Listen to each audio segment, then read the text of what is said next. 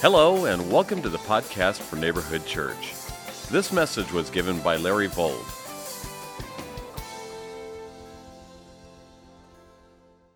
Well, good morning. Find your sermon outline there in your bulletin. And let's open our Bibles to the book of Mark today, chapter 1. You'll find that on page 1553 in that book rack Bible in front of you. Trusting that everybody has a Bible open. If you need to find where that is, okay to look for the table of contents or just ask the person next to you to give you a little help.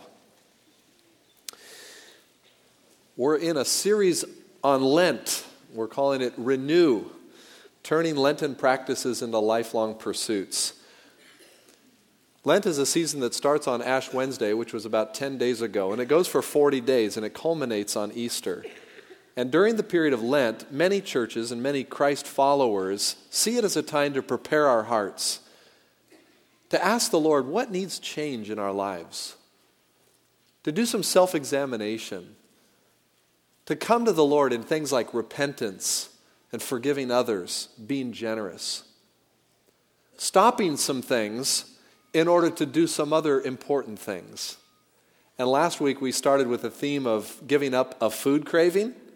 And maybe some of you, for a period of 40 days, are going to give up that thing that you always go after in the refrigerator as a reminder that it's important to go after other things in your life. And why not turn that practice into a lifelong pursuit of fasting with prayer? That's what we talked about last week. Now, this week we're going to look at what it means to give up a media obsession. And as I do that, I'm hearing music somewhere a media obsession. A lot of us have stuff in our lives that are just so there. And we, we think, you know, like last week, the younger generation, yeah, food, I get it, no problem. Today, media obsession, uh, you know, like we don't know what we're going to do with that. Because we are so tied in to media. So, we're going to talk about today the, the spiritual disciplines, not just giving up a media obsession for a period of 40 days. And that's a good thing because every time you do that, you'll be remembering the importance of doing other important things. But why not, uh, why not experience a lifelong pursuit of the spiritual disciplines of solitude, silence, and scripture reading? That's worth our time. Now, what we're doing during these 40 days is we're raising the vision for prayer and scripture reading. And to help us practically do that, out in our lobby area, in the upper lobby, next to our prayer room, we have now two prayer walls. Have you seen that?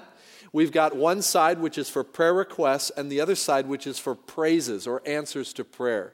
And we ask that you take a little slip of paper that's hanging there on the ring. You can bring it into church, you can think about it, or you can write it out right there wherever and then go back, and if it's a request, stick it in the wall. If it's a praise, stick it in that wall. There's tons of little spaces out there. There's tons of room, and we're going to keep having room to do that. And then to encourage you even more, why not go by the prayer side and take one of those out and read it and say, Lord, I'm going to join this person in prayer. We're going to pray for each other and we're going to pray for the needs in our lives. Now, if you've got something super confidential, you know, just be discreet in how you put it on that piece of paper. But give other people the opportunity to join you and pray for the needs in your life. So that's one thing that we're doing over the period of Lent. And we're going to continue that ongoing. Then there's also another way that you can engage with Scripture. On our website, there are Lenten readings, daily readings, and reflections with questions that you can do. This is the first week, and I wonder how many of you engage with that. Next week is week number two, and you can follow along the sermon, what we've been learning today, by going to specific readings and reflecting on some questions. Okay, good enough? So that's what we're doing in a very practical sense. So here we are today. We're looking at this theme. Now, last week, if we were focusing on learning to hunger for God, today our focus is on learning to listen for God. We want to learn what it means to listen for God. And, and we're going to take a little time at the end of the message today just to be silent, just to show you how hard it is for some of us to do that. We're going to take a few minutes at the end of the message just to put everything away and not feel like we got to go somewhere. We're just going to close up. We're going to open our hearts and we're going to just let God speak to us, reflect on what we've heard, be quiet before the Lord, together sit before the Lord, and, and just see what God wants to do in our hearts individually and collectively. And we're going to do that for just a couple minutes. And some of you are going to get so antsy, you're not going to know what to do. Just a little heads up where we're going today, all right?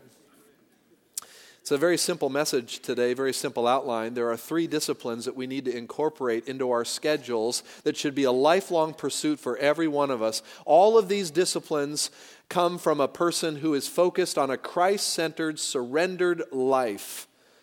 And here's the first one if you're taking notes. It's really simple. We need time alone. Say that with me. We need time alone. Here we are in Mark 135 we learn from this little text that Jesus took time to be alone. Now, every Jewish person living in the life of and times of Jesus Christ knew that there were three specific times during the day to pray. It was early in the morning, first light, then it was at the ninth hour, that's around 3 p.m., and then at sundown at the end of the day. Three specific times to pray. And if you were in walking distance of the temple or the synagogue, you would often go there to do that. Here we find Jesus in Mark 131 where it says, and if you have the NIV, you can read right along with me out loud. Here we go, let's go. Very early in the morning, while it was still dark, Jesus got up, left the house, and went off to a solitary place where he prayed. Now, a couple of observations quickly if you're, if you're looking at this. First of all, Jesus did this very early in the morning. Secondly, he leaves the place where he is in order to go to a different place, a solitary place. You know, the word solitary is not a friendly word to most of us. We think of solitary confinement, it's like a punishment. No, Jesus went to a lonely place, a solitary place. Every one of us need to find that place. Where is your place? In, in Matthew 6, remember last week we looked at don't do your right, acts of righteousness to be noticed by men. And the three acts of righteousness, remember, are almsgiving, giving to the poor, prayer, and fasting. And when it comes to prayer, there in Matthew 6 6, Jesus said, When you pray, you need to go into your room, close the door, and meet with your heavenly Father in secret. The idea is, is find your place. Do you have a place? Let me just put this into a principle. It's there in your outline. Creating separation from people and routine is important for drawing closer to God. Do you believe that this morning? I mean, we live in a turbulent world with movement and people around us. We don't know how to separate from people and routine long enough to focus on our relationship with Jesus. This is a problem for many of us and maybe most of us. And in fact, there, if, if we were to be really honest with ourselves, many of us would admit that this week we have spent zero time in contemplation with Scripture and focus in a solitary place where we're alone with God. Most of us are waiting for Sunday to do what we need to be doing every single day of our lives. Jesus got up while it was early and he went to a solitary place where he could pray. Listen, if Jesus, the Son of the living God, needed to get out to a solitary place, how about you and me? Fact, it's interesting, even as we read that text, if you know the text, you know that in a few verses later, Simon and his companions, look at verse 37, went to look for him. And when they found him, they, expl- they exclaimed, Everyone is looking for you. Eh, that kind of just encourages me because even Jesus had competition with getting alone and staying alone for a period of time. The flow was always moving toward him. And have you found in your own life that the flow sort of moves that way with you too? That it's not easy to kind of break away, not easy to get that alone spot? You know, some of you are parents of, of little children and you just crave for something like this. You know, you got little kids all around you all the time. Some of us come from busy lifestyles where we, we lead companies or we got just demand, demand, demand, demand, and, and it's just crazy. And sometimes my schedule gets crazy too.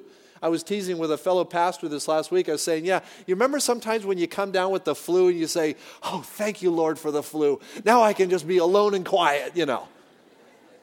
I mean, that's, that's pretty bad in your life when you're hoping for a disease to slow you down, you know. But that's the way it is with some of us. Now, let me just kind of walk through a couple things here because I think there's three ways that we can find ourselves alone Sometimes this kind of separation comes as a result of circumstances that we've not chosen for ourselves. And I haven't put them, I haven't put them down in, in your notes, but I've just made some notes of my own. Sometimes we come to places of, of feeling separation, a certain uh, a sense of isolation, things like a change of residence. You know, maybe we move out of the area and, and all of a sudden we find ourselves, we're, we're new in an area, we're not networked. Or maybe we've had a job transfer. Suddenly we're around people that don't know us and the connections aren't there. Maybe you've been through a relational problem. Maybe there's been a divorce. And suddenly there's a new sense of aloneness in your life. Maybe you're an empty nester. Your kids have moved out. They're off to college and married. And you're kind of going, yay! But then you're also going, this is weird. It feels strange. There's a sense of being alone. Then there's uh, the, the, the, most graphic of all the death of a loved one. There's this foreboding sense of isolation. Listen, in all of these kinds of things, as negative as they may be, or as different, or as, you know, uh, uh, they break the continuity of our lives, we can look at all of those circumstances as ways that we can leverage time with God. We can leverage these times to, be, uh, to have time with God. Sometimes our a sense of isolation or separation moves us into loneliness. Watch this, where rather God would have us be in a place of aloneness where we discover His presence. So leverage the loneliness to make it a time of aloneness. And there's a big difference. Being alone is way different from being lonely. But when you have the Spirit of God and you're focused on the Spirit of God, He will birth in us, even in times of aloneness, a sense of His presence. Sometimes this kind of separation happens as a result of God's specific design for us. As I was going through Scripture thinking about this message, I was thinking about the life of Joseph. Remember? Genesis 37. He's suddenly at odds with his brothers, and before he knows it, he's sold into slavery, taken into Egypt. How many years in prison did he spend down there? And then, uh, what, what might have been the biggest alone time ever, God was using this to prepare Joseph to be Pharaoh's number two so that he could save Israel and from his people from starvation and famine. God was preparing Joseph for something, so he was taking him out and isolating and bringing him to a place of aloneness for a purpose. Think of Moses generations later, Exodus chapter 1. Uh, you know, he's out in the, in the land of Midian for 40 years. God preparing Moses to be the deliverer of his people 40 years. He's out there preparing. But it's not just with Moses. Think of Job. Think of Ruth. Think of David. Think of Jesus. Think of Paul. Every single uh, person that God prepares for ministry is sometimes found and often at the beginning of those ministries in times of aloneness. So, if you're in a time of aloneness today, you might be asking yourself the question what is God preparing for me to do? The third one, and where I want to key in now going forward in the message, is sometimes this kind of separation comes as a result of making a simple decision to do so.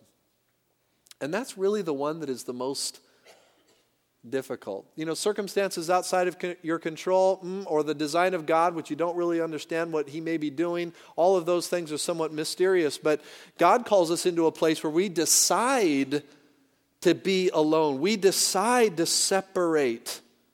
I love what David said in Psalm 5. He says, In the morning, O Lord, you hear my voice. In the morning, I lay my request before you and wait in expectation. In the morning. So much in Scripture about in the morning. Jesus went out early in the morning. I think the morning is a great time to do that. But it may not work with your schedule, it may not be right for you. It might be in the middle of the night. I've talked to someone recently, a, person I really respect, and he said, You know, I wake up super uh, early. I don't sleep as much as I used to sleep. And so it's kind of, you know, and I sometimes go back to sleep, but I just get up, I read. I, that's my time alone with God. The house is quiet. It's a beautiful time to just rest before the Lord. That's a great thing to do. If you have trouble sleeping, sometimes that's a good thing. Just get up, read scripture, let that be a time alone with God. Early in the morning, O Lord, you hear my voice. Now, a couple things I've learned about this in, in terms of separating and taking time, and maybe you found this too. If I don't decide to do this, guess what? It doesn't happen. It has to be a willing decision on my part to say, I'm going to separate. And if I decide to do this, you know what? It's not easy. Just decide to have a time where you separate from routine and separate from people and just watch the competitors that start happening in your life. The enemy doesn't want us to be alone with God. He doesn't want us to be refueled and strengthen our relationship with God. But when you decide to do this, when I decide to do this, we find out just how good it is. And I'm amazed how we can redeem simple things in our day this way, too. You know, you find yourself in the car and you're in a traffic situation, and instead of getting all upset and, yeah, you know, why don't these guys move and all this kind of thing, why don't you just use that as a time to be with the Lord? Wouldn't that be good? Wouldn't that be better than kind of ranting and raving at people? Or when you're in the, the store and, and uh, there's a line in front of you, why not just take a few contemplative moments to sort of breathe in what's going on around you and ask the Lord to, to bless, bless, you know, I, I call it drive by praying, walk by praying, pray for people that you see in line in front of you, pray for that woman with her little child, pray, for, you know, that's going crazy in the store, pray for, just step into the moment and let that be a moment where you seize it and redeem it for the Lord.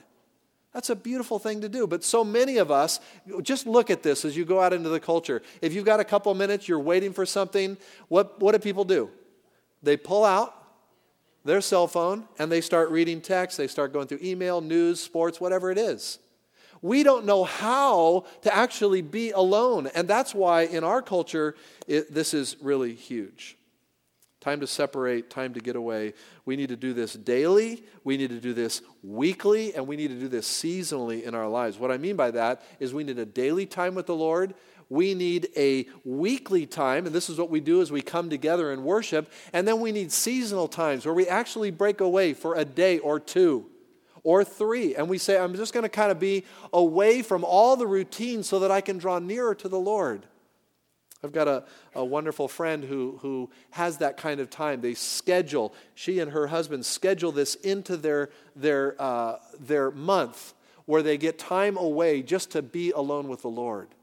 That's a beautiful thing. That needs to be incorporated into our schedules. So we need to be alone. Secondly, if you're taking notes, we need to be quiet. Say that with me. We need to be quiet.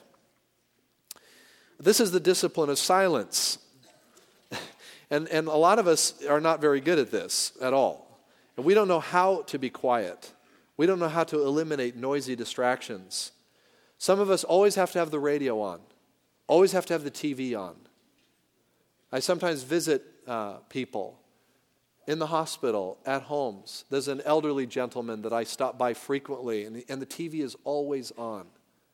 It's probably a form of companionship. I get that. But is there ever a time where during the day we turn that off? Sometimes even in a conversation with this gentleman, because he's a little hard of hearing, the TV is up so loud, I am shouting to talk to him.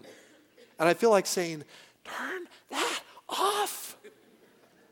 It's so annoying. And I wonder if the Lord sometimes wants to say to us, Turn that off. You're letting so many voices and so many things come into your mind and your spirit. When do I get to speak to you, says the Lord? When do I get to have your undivided attention? We go to bed with our earbuds in our ears. We wake up, the first thing we do is we click on the TV or listen to the news. Eliminating noisy distractions is important for drawing closer to God. Listen to the psalmist. In fact, let's read these out loud together. Psalm 37 7. Here we go. Be still before the Lord and wait patiently for him. How about Psalm 46:10? Be still and know that I am God. I will be exalted among the nations. I will be exalted in the earth. The, be still focus here and in other places is another way of saying be quiet, stop striving, stop working, stop moving, stop, wait, listen. Why is that so hard? But it is. In fact, because it's difficult, I thought I would give us some reasons why. Number one, it's a big challenge for most of us due to our culture, and we're, we are aware of this. Blocking out the sounds and the noises of our culture isn't easy. And the big competitor for most of us these days are those little dark mirrors, our screens, our computers, our tablets They just occupy us, they just pull us in. I'm suggesting that some of us are so emotionally tired, we don't know how to disconnect. We have what some people have called, this is a new term, disconnectophobia. We don't know how to shut it off. A couple years ago, I read a book, a secular book, but it had so much profound wisdom in it. Uh, it, it was called Hamlet's Blackberry, William Powers. Maybe you read it. And in his insightful book, he says, he says the result of this connectedness is a super busy life. It's a lot of work to manage all this connectedness. The emails, texts, voicemails, the pokes, the prods, the tweets, the alerts, the commands, the comments, the links, the tags, the posts, the photos and videos, the blogs and vlogs, the searches, downloads, uploads, files, folders, feeds, filters, walls, and widgets tags and clouds, usernames, passcodes, the access keys, pop ups and banners, ringtones and vibrations. Just a small sample of what we navigate each day by being connected. Isn't that true?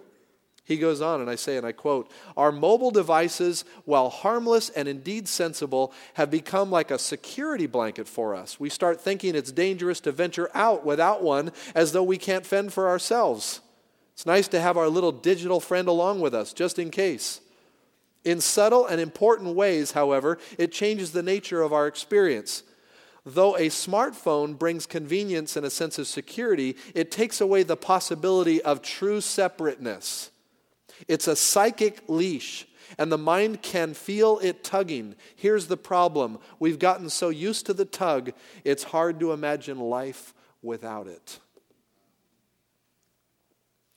Well, that's true for me too. I struggle with this little thing there, there is such a leash on our lives. Now, one of the disciplines that you might put into practice during Lent is to set up some rules in engaging with God, to leave the cell phone in the purse, pocket, or at home. Walk away and don't check it a few minutes. It's like what we used to say to the armed gunmen put the gun down and walk away. Now we need to be saying that to ourselves. Just put the phone down, walk away. Time to be quiet, time to be alone, truly quiet. And, and I'm not saying that there isn't some beautiful benefits to our tablets and smartphones. I'm glad that I can listen to podcasts and hear great Bible teaching from reputable Bible teachers. I'm grateful for that. I'm grateful for Bible apps. I've got 87 translations of the Bible on my phone. I'm grateful for uh, contemplative devotionals and little things that pop up to remind me to keep my focus on God. There's beautiful, beautiful benefits. I'm not disparaging of the, of the technology. I'm saying that the technology should not own us. It's a big challenge for some of us because of the culture, but it's also a big ca- challenge for some of us because we just don't know how to stop talking or be around noise. Being quiet means learning not to speak so much. And you know, the Desert Fathers, you know, fourth century, uh, the monastics, kind of understood that if you're going to have solitude, you've also got to have silence. Now, solitude and silence doesn't make us more spiritual unless we're actually seeking the heart of God. Just like in fasting, if you're not seeking the Lord, you're probably just going to be either grumpy or hungry or both. But you can focus on the Lord in, in a way that is, is positive and good by, by being in solitude and then seeking silence. I like James 1. We know the verse. We'll put it on the screen. Read it with me. Everyone should be quick to listen. Is it there? Let's put up uh, uh, James 1, verse 19. Is it there? Everyone should be quick to listen, slow to speak, and slow to become angry. Proverbs 10:19. When words are many, sin is not absent, but he who holds his tongue is wise. Isn't that good? Ecclesiastes, the fool multiplies words. Ecclesiastes 5 2 says, do not be quick with your mouth. Do not be hasty in your heart to utter anything before God. God is in heaven and you are on earth, so let your words be few. You know, it, it just might be a neat discipline to, to just decide to be quiet. I heard about the pastor that decided, you know, he was just too hard. He needed to go to a place to do that. So he went to a monastery. And the, the priest of the monastery said, Okay, we'll let you do this. Uh, you cannot speak unless I ask you to speak. And so he was in it for the whole year, didn't say a word. And at the end of the year, the, the priest said, I'm going to give you two words, go. And he said, hard bed. That's what he said. priest said, I'm sorry, we'll work on that. Another year goes by, comes back, I'll give you two more words. Pastor says, cold food. That's really sorry. I'm sorry, we'll, we'll work on our food. Third year comes around, two more words. I quit. well, you might as well. You've been complaining ever since you got here. Sorry. Just kind of lightening it up a little bit this morning. You know, a lot of us, we don't know how to be quiet. We don't know how to just stop talking. But that's part of a discipline that we need if we're going to draw nearer to the Lord. We need to listen for Him, which comes around in the message now to the third very simple point. We need to be alone so that we can be quiet, so that we can, number three, hear God speak. Hear God speak. You know, as you study the Old Testament, one of the refrains you read all through the prophets is this phrase Hear the word of the Lord. It would be a great little study for yourself to go through any of the prophets and hear how many times that is said. And even when you come to the Gospels, how many times does Jesus say, Let him who has ears, let him hear? The book of Amos tells us in chapter 8, verse 11, that days are coming, declares the sovereign Lord, when I will send a famine throughout the land. Not a famine for food and a thirst for water, but a famine for hearing the words of the Lord. It is true that we live in a day and age where it's not easy to hear the words of the Lord. Number one, because the word of the Lord is not being spoken, and it's often not even being preached in churches. But it's also true that we're not hearing the word of the Lord because we're not listening. We're not taking time to be quiet before Him. Hearing God speak to us results from getting alone and being quiet before Him. And hearing God speak to us is important for drawing closer to Him. And I want to give you four things that I think are beautiful that come right out of the Scripture as we sort of bring all this to a close this morning. The first principle is this is hearing God speak is where knowing Him intimately begins. If you have your Bible and you can turn there quickly, go back to the book of 1 Samuel. 1 Samuel chapter 3. And you might remember that in 1 Samuel 3, we've got little Samuel, who's a prophet of the Lord. He's a little boy, and he's being raised in the house of Eli with his wicked sons. He's the priest at Shiloh. And this is a mess of a time in Israel's history. And yet, Eli was the priest, and Samuel one night hears the Lord call him. Samuel, Samuel. And Samuel gets up and he runs to Eli and he says, Here I am, you called me. He was hearing, he thought, the voice of the priest. And Eli said, verse 5, I did not call, go back and lay down. So he went back and laid down. Again, he, the Lord called Samuel, and Samuel got up and went to Eli and said, Here I am, you called me. My son, Eli said, I did not call, go back and lay down. Now, Samuel did not yet know the Lord. The word of the Lord had not yet been revealed to him. That's very significant. The Lord called Samuel a third time, and Samuel got up and went to Eli and said, Here I am, you called me. And Eli realized that the Lord was calling the boy. So Eli said, Go and lie down, and if he calls you, say, Speak, Lord, for your servant is listening. So Samuel went and lay down in his place, and the Lord came and stood there, calling him as at other times, Samuel, Samuel. Then the Lord then Samuel said, Speak, for your servant is listening. And the Lord said to Samuel, Okay, so here's what the deal is. This is where intimacy with God begins, with discerning the voice of God. When was it that the Lord called you? If you can't remember the time where the Lord was awakening your heart to hear his voice, can I suggest to you that maybe you've not known him? And the only way you can really get to know the Lord is by hearing his voice and, and saying, Lord, speak to me. Here, here I am. And God may be doing that to some of us here today. God may be calling us into a relationship with him here today, listening right now. Hearing God speak is where knowing him intimately begins. hearing God speak enables us to follow his voice. Jesus said in John 10 27, My sheep listen to my voice. I know them and they follow me. When you hear the voice of the Lord, you know his voice. And of course, every time you open up this book, you know you're reading from the word of the Lord. And so, if when you open this book, when you're alone, when you're quiet, and you're saying, Lord, your servant is here, speak. The Lord wants to speak. He wants to give us insight and, and help in the circumstances that we're in, to give us wisdom to know which direction to take, the promptings of His Spirit to know how to move and direct and follow the things that He's calling us to. Hearing God speak is also transformational. We know that from Romans 10 17. Faith comes by hearing, and hearing by the word of Christ. It's transformational.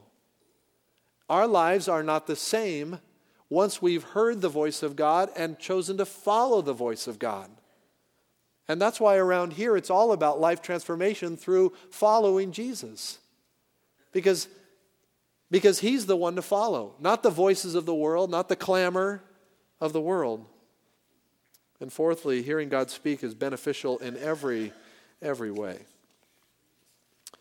I'm blown away when I read Psalm 9, 7 through, uh, Psalm 19, 7 through 11 and it gives me the benefit of reading Scripture because it revives the soul. It makes the wise simple. It gives joy to the heart. It gives light to the eyes. It endures. It is altogether righteous. It is pure as gold and sweet as honey. It, by keeping these words, God's servants are warned, and there is great reward. I mean, just in that one psalm alone, Psalm 19, 7 through 11, we've got a huge list of blessings and benefits. Who wouldn't want that? So, if we're going to draw near to God during Lent, can I encourage you to take these next, whatever we have left in this period of time, 30 some days,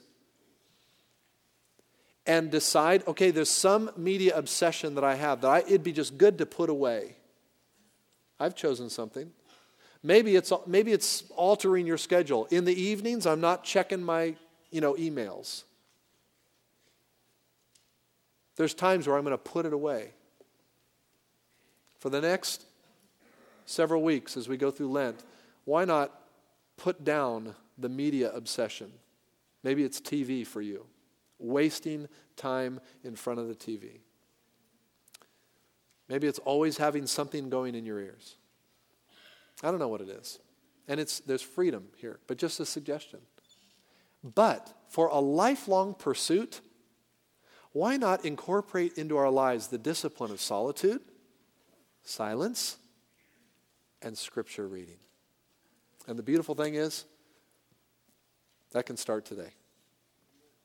And if you've never come to the, a relationship with the living God through Christ, I would encourage you today to not wait another minute. Give him your life. Let's go to the Lord in prayer right now.